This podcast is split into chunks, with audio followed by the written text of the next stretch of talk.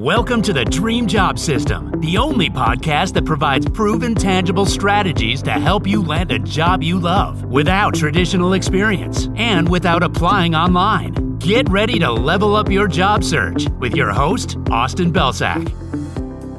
Hey everyone, welcome to another episode of the Dream Job System podcast. I'm your host, Austin Belcak, and today we're going to talk about one question that you should avoid when you're networking or connecting with people.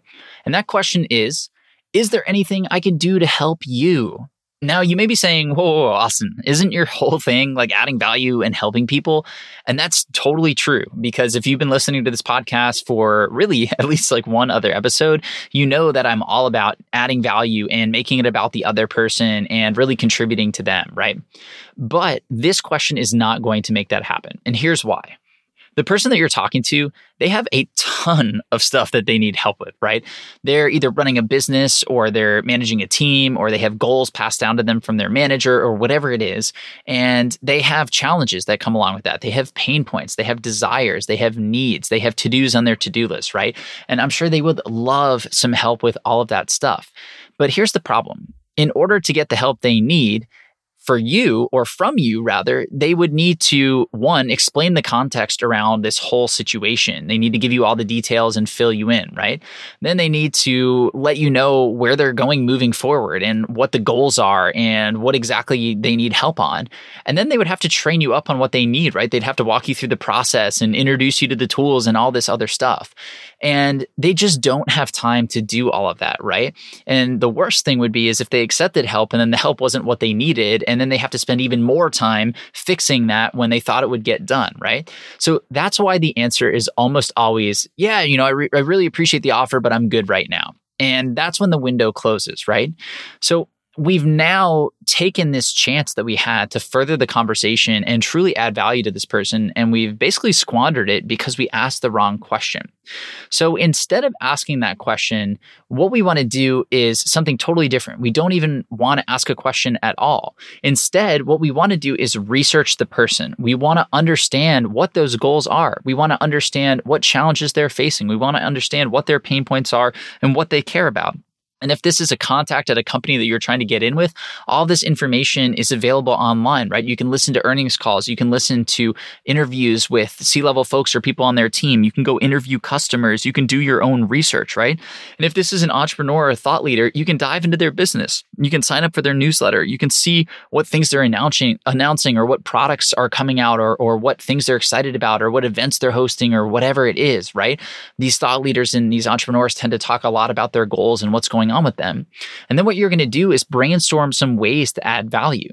So it could be, you know, putting together a slide deck with some data and some ideas. It could be making an introduction to a mutually beneficial connection. It could be just understanding where this person is trying to go and playing into that, right? If they have a podcast, maybe you leave a review for them and let them know. If they have a book coming out, maybe you buy a copy and you leave a review on Amazon. Or if they're launching an event, maybe they're doing a virtual summit, right? Maybe you offer to introduce them to a great speaker, or maybe you introduce them to somebody who could be a partner and a sponsor, or maybe you share the registration link with a bunch of people on your team or your friends, and then you send them a note about that, right?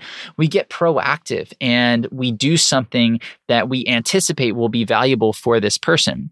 And then what we can do is send them a note and basically say, Hey, I know you're super busy. So I went ahead and I did this valuable thing. I know you're super busy and I saw that you launched this podcast and I know reviews are helpful. So I left you this review. Uh, I know you're super busy, and I also know you have this amazing event coming up.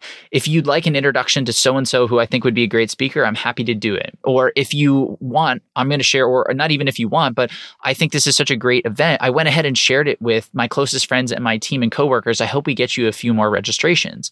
And then you can say, if it's valuable to you, great. If not, no worries at all. But I figured it couldn't hurt to share. And now you've already done this thing, right? You've already done it for them. So if it's not valuable, they don't care because they didn't waste any of their time, but they do see that you were willing to be proactive and you were willing to go to bat for them. And if it was valuable for them, you just added value without them having to spend any time and you did it proactively, which is really going to blow them out of the water. Because at the end of the day, busy people appreciate action, not asks. So if you focus on that proactive action, if you think about what they need, if you put yourself in their shoes and then you just go ahead and do something that you think will be valuable, that's going to be so, so much more valuable and so much better received than just saying, hey, what can I help you with? Let me know how I can help, right?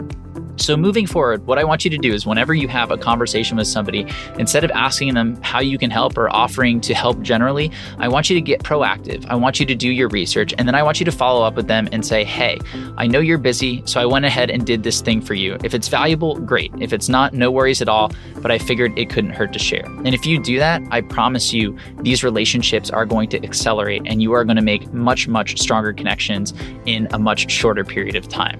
So that's it for today. I hope this episode was helpful. And if you are finding value in the podcast, reviews do help push us up the charts. I know I mentioned it a couple times in the episode, but truly they do help push us up the charts and they help other people find this advice. So if you have a couple of seconds, just leave a star rating or, you know, if you want to leave some comments, we're always game for that. But either way, we appreciate you listening and we'll see you in the next episode of the podcast.